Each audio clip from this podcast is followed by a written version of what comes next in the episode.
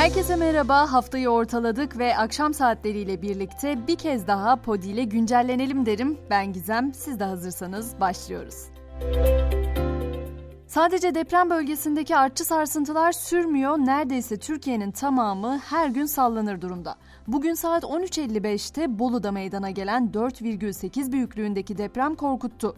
Düzce'de okullarda eğitime ara verildi ancak akıllardaki soru İstanbul depremini tetikler mi oldu? O soruya ise AFAD'dan yapılan açıklama yanıt verdi. AFAD bu büyüklükteki depremlerin İstanbul'un güneyinde Marmara Denizi'nin içinden geçen fayları tetiklemesi söz konusu değildir denildi. Saat 14.47'de ise İran-Türkiye sınırında bir deprem kaydedildi. 5,3 büyüklüğündeki deprem Van'ın bazı bölgelerinde de hissedildi. Adıyaman ve Şanlıurfa'yı vuran sel felaketinde ise bir kişinin daha cansız bedenine ulaşılmasıyla can kaybı sayısı 16'ya yükseldi. İki kentte kayıp 3 kişi aranıyor. Sağlık Bakanı Koca sel felaketinden Şanlıurfa'da 60, Adıyaman'da 8 kişinin etkilendiğini açıkladı. Bu kişilerin genel sağlık durumlarının ise iyi olduğu belirtildi. Deprem bölgesinden göç edenlerin ise diğer illerde karşılaştığı fahiş ev fiyatlarını konuşuyorduk uzun süredir. Merkez Bankası verilerine göre ülke genelinde konut fiyatları Ocak ayında yıllık bazda %153,1, aylık bazda ise %6,9 arttı. Konutta aylık fiyat artış serisi 48. aya yükselirken ülke genelindeki 100 metrekare bir evin ortalama fiyatı Ocak ayı itibarıyla 1,8 milyon lirayı aştı.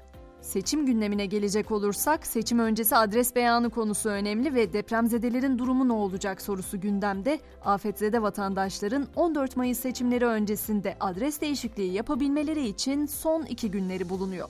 Yurt dışındaki seçmenler için de 15 ülkeye daha sandık kurulacak. Bu ülkeler arasında Afganistan, Belarus, Brezilya, Estonya, Fas gibi ülkeler var. Gurbetçiler 75 ülke ve 156 temsilcilikte oy kullanabilecek. Mecliste de Cumhurbaşkanı aday gösterme süreci başladı. AK Parti ve MHP meclis grubu Erdoğan'ın Cumhurbaşkanı adayı olarak gösterilmesine ilişkin grup kararı aldı. CHP grubu da pazartesi günü kapalı bir toplantı yapacak ve Kılıçdaroğlu'nun adaylığı için grupta sandık kurulacak. Öte yandan Millet İttifakı'nın genişleme çalışmalarına ilişkin Cumhurbaşkanı adayı olduğunu duyuran Memleket Partisi lideri Muharrem İnce'den gelen bir mesaj bugün dikkat çekti. İnce, Kemal Bey lehine çekilirim dedi. İkilinin kısa süre içerisinde bir araya gelmesi bekleniyor. CHP'nin HDP ile görüşmesi de yarına çekilebilir.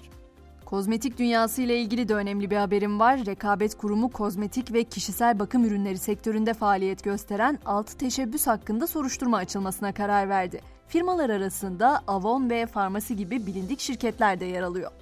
Dünyaya bakacak olursak Amerika'daki bankacılık krizinden etkilenen Avrupa piyasaları için kritik hamle geldi. Avrupa Merkez Bankası faiz artışını sürdürdü. Banka 3 temel politika faizini 50 bas puan artırarak 2008'den bu yana en yüksek seviyesine çıkardı. İsrail'de hükümetin yargının yetkilerini kısıtlayan düzenlemelerine karşı sivil itaatsizlik günü gösterileri yapılıyor. Ülke genelindeki eylemlerde şimdiye kadar 5 kişi gözaltına alındı. Santrallerde güç yakıtı olarak kullanılan uranyum cevheri ise kayıplara karıştı.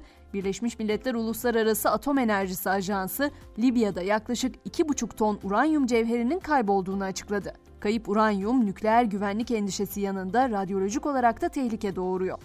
Gençler içinse güzel haberi vereyim. Avrupa Birliği Türkiye dahil birçok ülkeden gençlere ücretsiz tren bileti verecek. 18 yaşındaki gençler internetten başvuruyla 30 güne kadar geçerli ücretsiz bilet kazanma şansı elde edecek.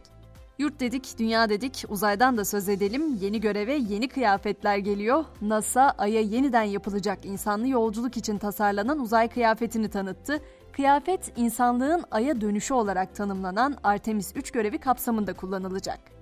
Artık spor diyelim. Fenerbahçe Avrupa Ligi son 16 turunda deplasmanda 2-0 yenildiği ilk maçın rövanşında bu akşam İspanya ekibi Sevilla'yı konuk edecek. Sarı lacivertliler rövanş maçında çeyrek final kapısını açacak bir skor bulmayı hedefliyor. Maç saat 20.45'te. Sivas Spor ise Avrupa Konferans Ligi'nin son 16 turu rövanşında İtalya'nın Fiorentina takımını ağırlayacak. Bu maçın başlama saati de yine 20.45 olacak.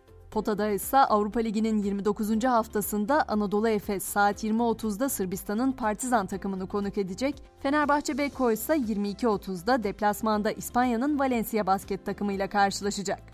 Ve güncellerini noktalarken her zaman olduğu gibi bir söz bırakacağım buraya. Bu akşamki duygularımıza tercüman Sabahattin Ali'den gelsin istedim. Yaramın nerede olduğunu bilmiyorum.